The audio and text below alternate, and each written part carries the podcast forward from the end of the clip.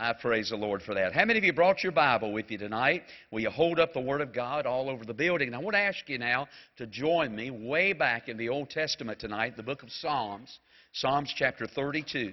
The book of Psalms, chapter 32, somewhere right in the middle of your Bible, should be the, the book of Psalms, and we're in chapter 32 tonight. And uh, let me get there myself. I tell you what page number it is. Psalms chapter 32, page number 613. And I really want you to listen tonight, if you will. Maybe sit close to somebody if you don't have your Bible. We'll put the verses up on the screens as well. But I really want you to listen to what I have to say tonight, if you will. And I trust the Lord will help it and to use it to be a blessing. 613 Psalms 32. Now, I want to encourage you to be back in church on Wednesday night.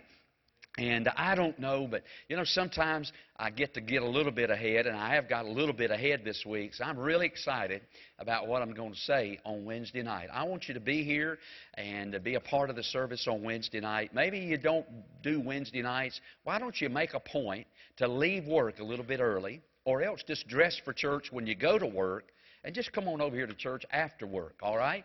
And to be a part of our service, 7 o'clock. We're always out by what, 8, 10, 8.15, 11.30, I mean somewhere uh, in between there. We're always out early, get you home early so you can get ready for the next day's work.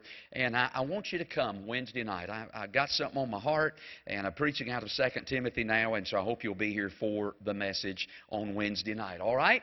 Thank you for being here tonight. If you're glad to be here, would you say amen? Psalms chapter 32. Let's pray. We'll get started. Father, please bless your word tonight and speak to our hearts. I pray. And uh, Lord, there's somebody, maybe there's a man, maybe there's a woman, maybe there's a teenager sitting right here in this service tonight that really, really needs to hear not what I have to say, but what the Word of God has to say tonight. And I pray in this service tonight that somebody's life will be turned around. I pray tonight in this service that somebody will get things straightened out. God, that you'd speak to us. Help us tonight from the Word of God, I pray. In Jesus' name, amen. If you think back to uh, last Sunday evening, then you may recall that I began a little short series of sermons that I've entitled, If I Am Saved, Why Am I So Unhappy? If I'm saved, why am I so unhappy? Once again, I remind us all in here tonight that one of the results, one of the consequences of being saved, one of the outworkings of being saved is something called joy. I mean, you can't get saved and at least at that moment have joy in your heart. I mean, man, if you get saved, there's going to be a little bit of happiness in your heart. As I said a moment ago, the natural outworking of being saved is joy, happiness in our life. The Bible says right here in the book of uh, Proverbs, chapter 16, verse 20, the last phrase, Whoso trusteth in the Lord, read this with me. Whoso trusteth in the Lord, now say it, happy is he. In other words, you can't trust the Lord without being happy. The Bible tells us the whole reason that Jesus came into this world was to give us life, but not just life, but life more abundantly. Jesus said in John chapter 10 and verse number 10, The thief cometh not but for to kill, to steal, and destroy. The devil wants to kill you. The devil wants to destroy you. The devil wants to, uh, to, to, to steal from you. But Jesus said, Hey, just remember this. I've come that you might have life. But he didn't stop there, did he? But he said, I've come that you might have life more abundantly. Now, when I get that picture in my mind, I get the picture of a cup sitting on a saucer and I see that cup being full, running over, and the saucer getting filled up. Because Jesus came to give us not just life, but abundant life, overflowing, overflowing life, bountiful life. That leads me to say again, knowing Jesus may not add years to your life, but knowing Jesus will certainly add life to your years. Yeah, Jesus came to give us joy while Jesus was on this earth. Jesus had joy. He really did. I mean, ladies and gentlemen, he was, he was constantly being invited to weddings and feasts and suppers. And the reason that that happened to Jesus was not because he was a religious grunt, grump or a religious grouch. No, sir. I believe that Jesus, while he was on this earth, he didn't walk around with a long face and a depressed disposition. I think Jesus, while he was here on this earth, was a joy to be around. I read that verse last week about one of those Old Testament prophecies about Jesus when it said that God had anointed him with the oil of gladness. I mean, man, while Jesus was here, can I say it like this? He was a happy Savior. He really was. I know what you're thinking right now. I know you're probably thinking, yeah, but preacher, he didn't have to face what I'm facing in my life. He didn't have to face the struggles that I'm up against. He didn't have to face the problems that I'm facing. No, he had to face what he faced, and what he faced compared to what we face was ramped up on steroids. I mean, you talk about problems. Jesus had problems. He had people constantly around him that was trying to trap him, trying to catch him saying something wrong. They were hounding him, man. They, he, he, they were trying to, they were constantly trying to find fault with him. I mean, he had problems. He had tension. He had struggles. He had people that was constantly pressing in around him. Couple that with all the problems that he had, and yet, in spite of all that, he maintained joy and he maintained happiness. I mean, even knowing what was waiting on him at the end of life. I don't know. My wife and I were talking about going home today. You know, it's like this. Somebody once said, you know, I don't mind dying. I just don't want to be there when it happens. You ever heard that before? I don't mind dying. I just want to be there when it happens.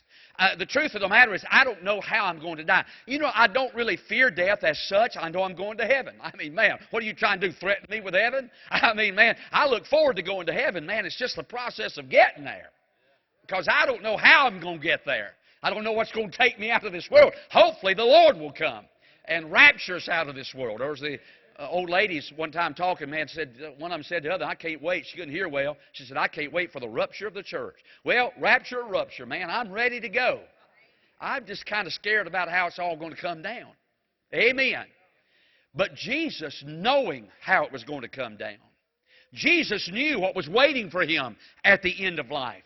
He could see the agonies and the miseries and the, the, the pain of the cross waiting on him at the end of life's way. And yet the Bible said, even going to the cross, he still had joy. In the book of Hebrews, chapter 12, and verse number 2, the Bible said, Looking unto Jesus, the author and the finisher of our faith, who for thee that was set before him endured the cross. I mean, Jesus looked down through the scope of time and saw you getting saved and me getting saved and us becoming a part of the family of God and going to the cross even brought Jesus joy. So he was a happy Savior.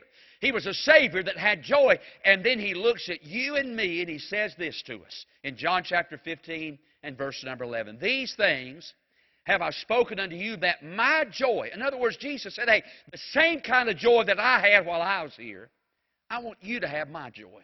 That my joy might remain in you and that your joy might be what? Sounds like to me, Jesus said, I want my people to have joy. Amen. I'm talking about Jesus said, I want you to have the same kind of joy that I have. A continuous joy, a conspicuous joy, and a contagious joy. Jesus said, and Jesus wants us to be happy. Now, I've got a question for you. If all that is true, and it is, if the end result of being saved is a, is a life of happiness and joy, and knowing that Jesus wants us to have the same kind of joy that He had, then my question is then why are so many of us so unhappy? I guarantee you again tonight, there are more unhappy Christians sitting in this room tonight than there are happy Christians. There are more joy, there are more joyless Christians than there are joyful Christians. Most of us walk around with a tombstone under one arm and a coffin under the other arm and look at a lost world uh, uh, in problems up to their eyeballs and say, Hey, y'all want some of this?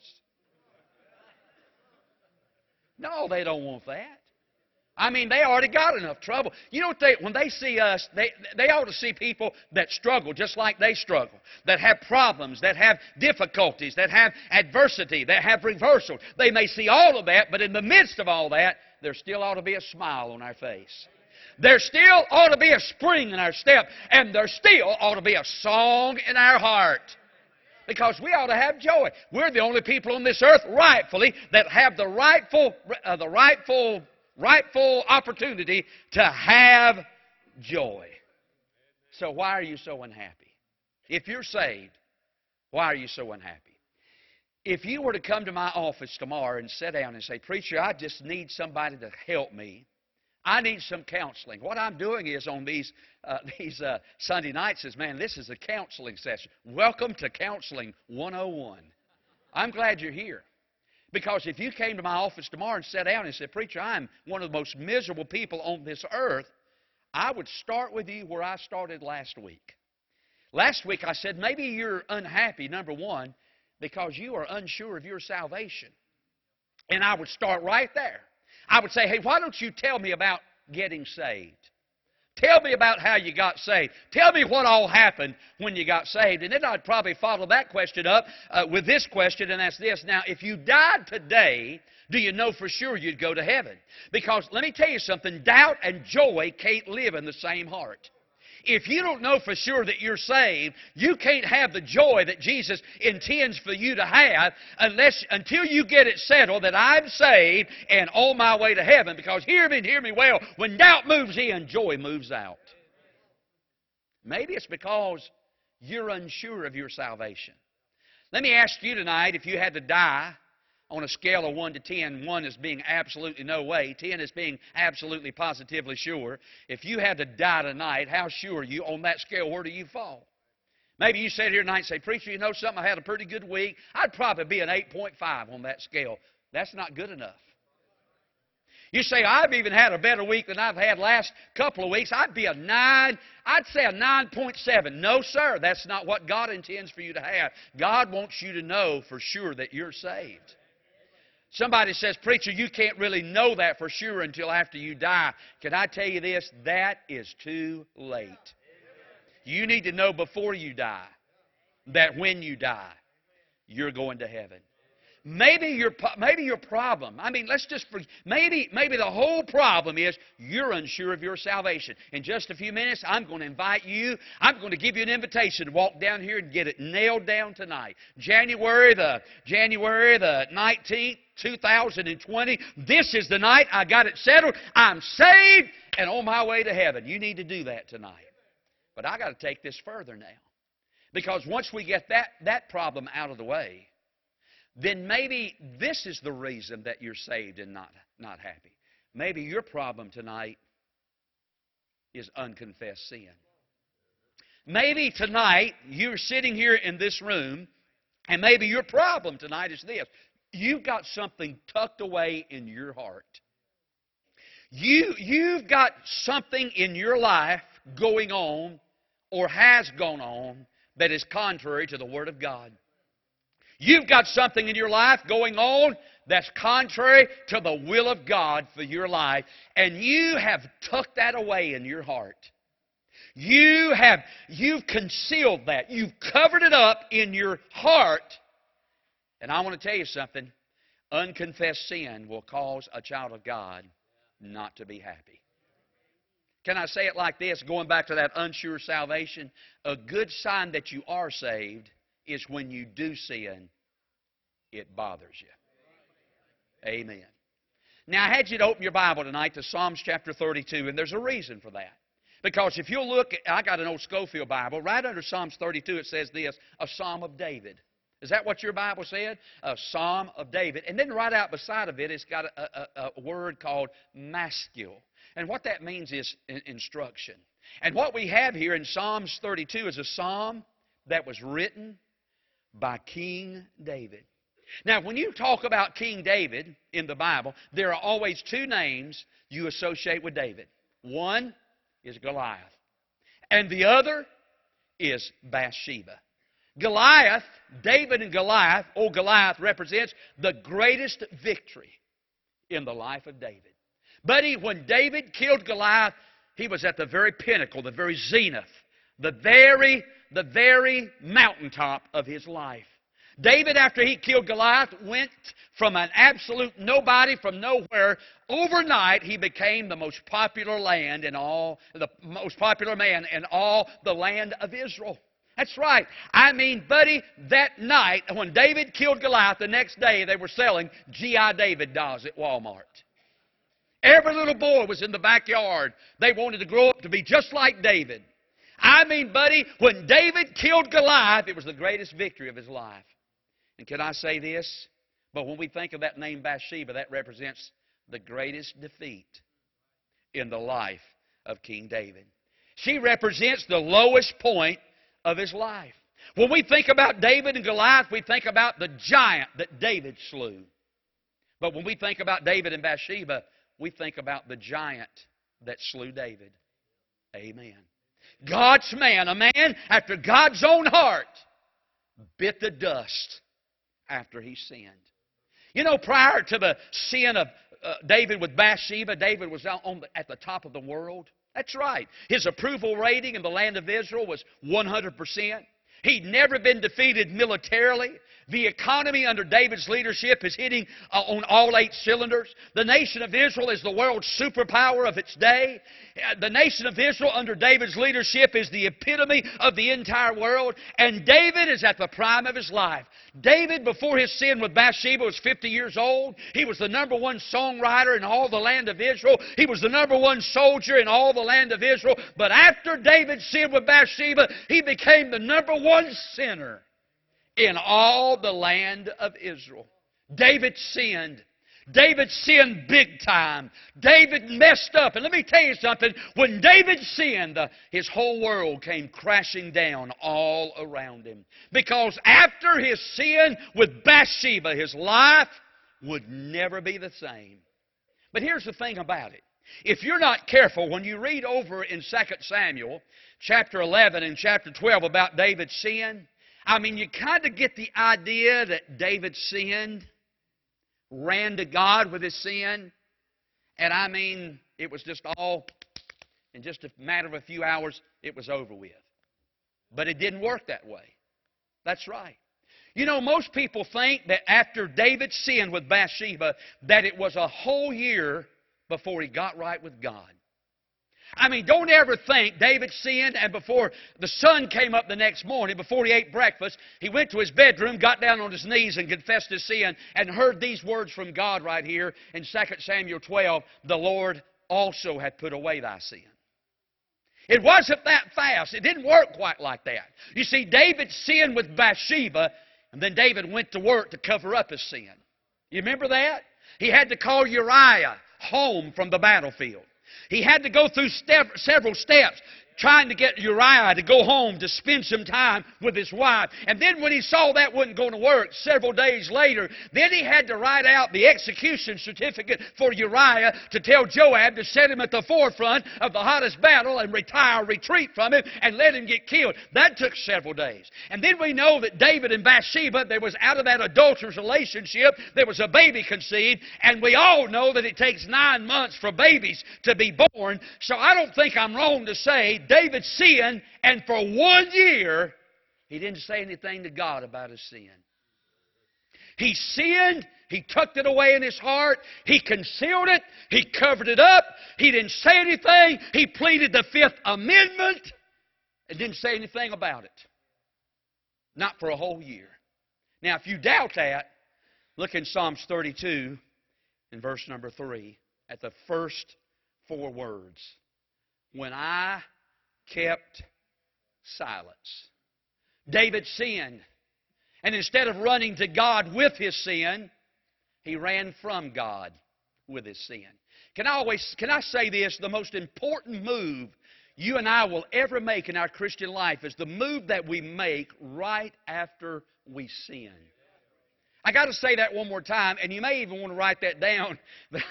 Not because I said it, but because it's true. But the most important move you're ever going to make in your life, I'll ever make in my life, is the move that we make right after we sin. You know what we need to do? We need to gather up that sin and get to God with it. But most of the time, we gather up that sin and run to the devil with it. You've heard me say this before, but why is it when men start having electrical problems, they run to an electrician? Why is it when they start having plumbing problems, they run to a plumber? Why is it when they start having physical problems, they run to a doctor? When they have legal problems, they run to a lawyer. But when they have sin problems, they run to the devil. Hey, he's not going to make it any better for you. No, sir. What you ought to do is gather up that sin and head to Jesus. Amen. You know why? They sang about it a moment ago. There's mercy on his face. There's grace in his words. There's forgiveness with the Lord Jesus. David is in a mess. And in this chapter, Psalms chapter 32, David is writing in this chapter how he feels or how he felt for that year, according to verse 3, when he kept silence. And maybe I'm speaking to somebody right here in this room tonight. And you sit here and you're saved and you know you're saved, but you're one of the most miserable people in this world. And maybe it's because you got something hidden in your heart. Your wife don't know about it. Your husband don't know about it. Your children don't know about it. Your mom and your daddy don't know about it. Your best friend don't know about it. But I'm here to tell you there's a God up in heaven. The eyes of the Lord, Proverbs 15:3, are in every place beholding the good and the evil. You and I don't get by with a thing. What we think is done in the darkest of nights will be covered in the guise of dark. But I'm here to tell you there's a God who can see through the darkness. Amen. And maybe what you ought to do tonight is just gather up that sin and say, I'm tired of living like this. I'm tired of the misery that I'm feeling in my soul. I'm going to get this settled tonight. I'm going to gather up that unconfessed sin. I'm going to bring it to Jesus. I want you to join me in this text tonight. I have three things to say. It's 623. Three things to say in this text about David while he kept silent. Can I tell you something? When you and I sin, don't you plead the fifth. You have the right to remain silent. Let me tell you something. If you belong to Jesus, you don't have the right to remain silent. If you're a child of God, He owns us. We don't have the right to remain silent. And anything that may be said, that we may say, may be used against us in the court of law. He already knows it. I love Adam 12. Do y'all like Adam 12? They always read people their rights. You have the right to remain silent. Anything you say may be used against you in the court of law if you give up that right to remain silent. You know how all that goes. I could say it, but I don't want to impress you with my one out of 12 trivia quotations. Don't stay silent.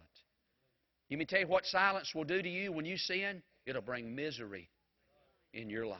Let's look at three things. First of all, I want you to see, number one, that when David sinned, this one year of silence, keeping that sin unconfessed, number one, David was a bothered man. He was a bothered man. You know, you can't read some of the things that David says about himself in this chapter without reaching the conclusion that David, during that year of silence, was a miserable mess of a man. You talk about living misery. There are two statements really found in this text that really clues us in on how David felt during that year when he kept silent about his sin. Look at verse number three. When I kept silence, here's what David said My bones waxed old through my roaring all, uh, all the day long. Verse 4 For day and night thy hand was heavy upon me. My moisture is turned into the drought. I'm telling you, sounds like he was a pretty miserable man because of his unconfessed sin. I see two things in this text. Look at verse 3. Number one, I see that David was depressed in his spirit. Notice in verse number three, the Bible said, When I kept silence, my bones waxed old through my roaring all the day. David said, I just hurt. I mean, everywhere I, everywhere, everywhere my body, I hurt because of my sin. Verse number four says, Day and night thy hand was heavy upon me. Now you got to understand this. Before David sinned with Bathsheba, his life was pretty much characterized by health and by happiness. He was a, he was a healthy man. I mean, you can't read his life story over in 1st and 2nd Samuel without reaching the conclusion, man, that David was a healthy, robust, vivacious, energetic, man. I mean, man, he, he, he watched sheep for crying out loud. He fought with bears and lions. He, he got the victory over Goliath. I mean, man, pretty much David was a healthy man. He was full of energy and he was full of, uh, full of life. He was a healthy man before his sin. And then he was a happy man before his sin. Over in the book of 2 Samuel, chapter 23, he is called the sweet psalmist of Israel. David would play his heart, uh, harp and it would brighten the dark, diminished soul of King Saul. David was a man that was so loved by others that they were willing to follow him, not because he had a, a long face and a sad disposition, but he was a man with a great spirit. He was a leader with many followers because of his demeanor. Let me tell you something. Before he sinned and before he kept silent about it, he was a healthy man. And he was a happy man. But then in verse 3 and verse 4, sounds like he's anything but healthy. And anything but happy. It sounds like to me in verse number 3 and verse 4, he's sick and he's sad. Can I tell you something? That's what sin will do to you. It'll make it'll take you from healthy and happy to sickness and sadness. A lot of people, look this way, a lot of people got it all wrong. Now, we know that when we get saved, God puts us in His hand, right? Jesus said, I give unto them eternal life. They shall never perish, neither shall any man pluck them. John 10, 28, out of mind. So when we get saved, God puts us in His hand. But here's where people mess up. A lot of people think that when we sin, here's what God does we fall out of the hand of God. But that's not what the Bible says. Here we are in the hand of God, and when we sin, God don't do this. Here's what God does. God does. God does this. You see, David is feeling the heavy hand of a holy God bearing down on him. Hey, let me tell you something. When you sin, God tightens his grip. Hey, when you and I sin, listen, God squeezes us. God puts the pressure on us. God's trying to bear down on us. You know why? God wants us to make it right with Him. David is depressed, depressed in spirit. But if you look again at verse number four, he's also dry in soul. Look again at verse number four. He said, This, my moisture, is turned into the drought of summer. What he's saying is this on the inside of him is dry as dust. This guy was the guy who formerly said this I was glad when they said unto me, Let us go into the house of the Lord. Psalms 122 1. This guy's the same guy that said in Psalms 84 and verse number 10, A day in thy courts is better than a thousand. And he said, I'd rather be a doorkeeper in the house of my God than dwell in the tents. There was always something going on in David's soul. I mean, man, David uh, wrote the Psalms, and, and David, David had the touch of God on his life. David felt the presence of God. But now that he's sinned, and now that he's, uncon- he's kept that sin silent, boy, I'm going to tell you something.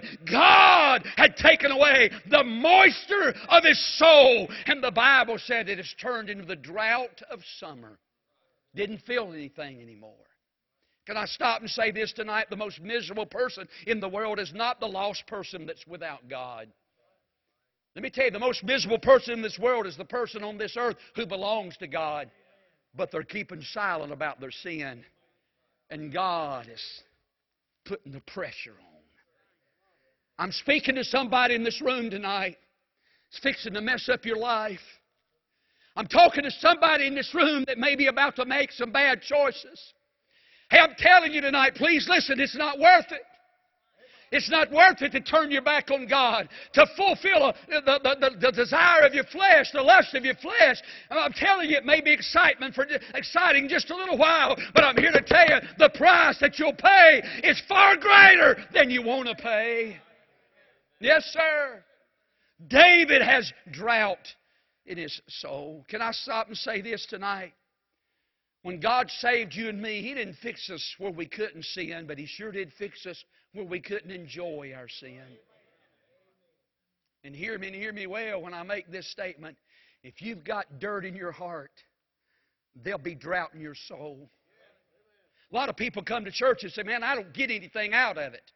We need some new songs in the choir. Or we need, a, we need a new preacher in the pulpit because I don't get anything out of it anymore. Hey, maybe the problem's not with the choir. Hey, maybe the problem's not that we need a change of scenery in the pulpit. Maybe what you ought to do is get right with God. Because, friend, I'm here to tell you, when you turn your back on God and you keep silent about it, if you've got dirt in your heart, there'll be drought in your soul. My moisture is turned into the drought of summer, David said. He was a bothered man. A good sign you're saved is when you sin, you're bothered by it. I tell you what bothers me people can go out and live like hell and live like the devil and never be bothered about it. Put selfies on the internet, uh, or whatever you call that crazy thing. Take pictures of himself in places they ought not be. Doing things with alcohol sitting on the table and they're smiling. You hear me and hear me well, friend. If you're born again, if you're saved, that ought to bother you. Smile about it, my hind leg. You ought to be tore up about it. Our sin put the Savior on the cross. Hey, I want to echo the words of James let your laughter be turned to mourning and your joy to heaviness because I'm here to tell you, fools make a mock at sin. Proverbs 14 9. David was a bothered man. Unconfessed sin ought to bother you. If you can go out and sin and laugh about it and joke about it and it don't grieve you, that's a good indication you need to get born again. Amen. He was a bothered man. Can I say number two? He was a broken man. He was broken. He was bothered, but he was broken. You see, between verse 3 and verse number 4, and when we come to verse number 5, something happens to David. Because there in verse number 5, David said this Man, I couldn't take it anymore. I was so miserable. God was bearing down, God was squeezing me. God was putting the pressure on me. I couldn't stand it. And David said, I finally got to the place I threw up my hands and said, I'm tired of living like this. I've got to have some help. In verse number five, the Bible said, I acknowledged my sin unto the Lord. Boy, I want to tell you, I think business picked up in David's soul when he acknowledged his sin unto thee. Can I say it like this? Look at verse, verse 3 and verse number 4. I think we could say David is, is under conviction.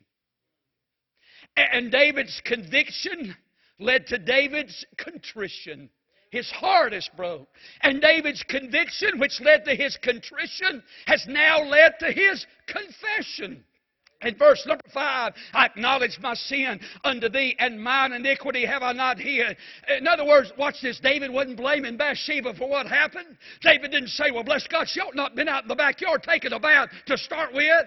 I mean, what does she expect? She gets out there, not a stitch of clothes on, out there where everybody can see her. It's her fault I'm in this mess. David didn't say anything about that. He said, I acknowledge my sin. I confess my transgression. And friend, it'll be a good day in your life when you want to stop blaming everybody everybody else and start pointing the finger at the person who's really guilty, and that is ourselves tonight.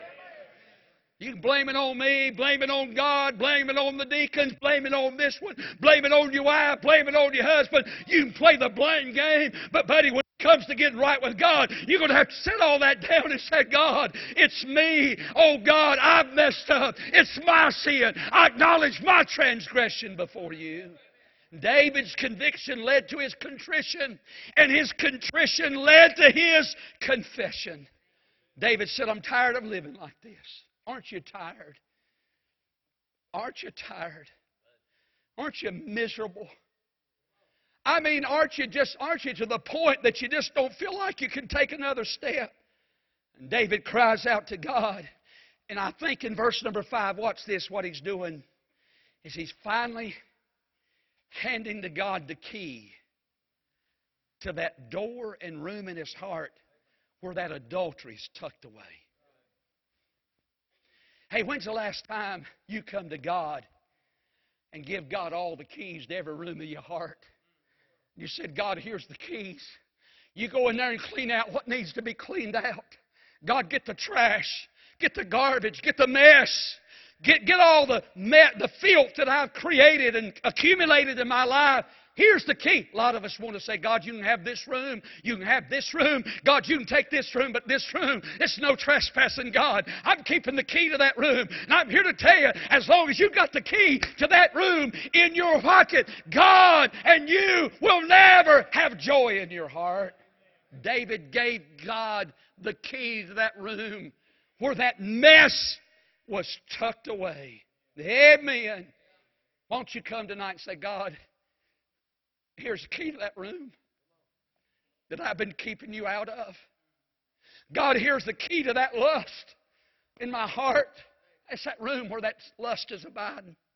Where that stuff I've been staring at on the computer. God, here's the key to that. Lord, here's what I've been doing, and God, here's the key that unlocks the door that gets into the room where that stuff is at. I'm so sorry. I'm so sorry that I've kept you locked out. Amen. David was a bothered man. David was a broken man. Before I leave this, I got to say one word. There is a difference between Holy Spirit conviction and satanic accusation. Big difference. Let me tell you something. The Holy Spirit, Holy Spirit conviction, the Holy Spirit convicts us of sin that we haven't confessed. But Satan accuses us of sins that we have confessed. Big difference. And the best way to keep guilt out of your heart and your life is get to God with your sin before the devil does. The most important move you'll ever make in your life is the move that you make right after you sin. Get to God with your sin. When you sin, run to God with it. Because if, if the devil gets there before you do, he's going to start bringing that accusation in your life. Hey, listen, there's a God. God wants to forgive you. David was a bothered man. David was a broken man. But can I say this? David was a blessed man. Look how he starts this psalm. Look at verse 1. Blessed, blessed is he whose transgression is forgiven, whose sin is covered. Blessed is the man unto whom the Lord imputeth not iniquity, and in whose spirit there is no guile. You know how he starts this psalm? By the way, he's already got it right. And you remember over in Psalms 51, let me see if I can quote it to you. But in Psalms 51, and I want to say it begins about verse 11, but it might be verse number 10. But David said this Lord, cast, cast me not away from thy presence, and take not thy Holy Spirit from me. Restore unto me the joy of thy salvation. Uphold me with thy free spirit. Then will I teach transgressors thy ways, and sinners shall be converted unto you. You know what I think David is doing? He's making good on that promise. God, if you'll forgive me, I'm going to write down my experiences because maybe it'll help somebody else along life's journey. And David just begins this psalm by saying this blessed. You know what that word means? It's really a plural. And it really means like in our language, it would be like happy, happy. How many of y'all remember Duck Dynasty?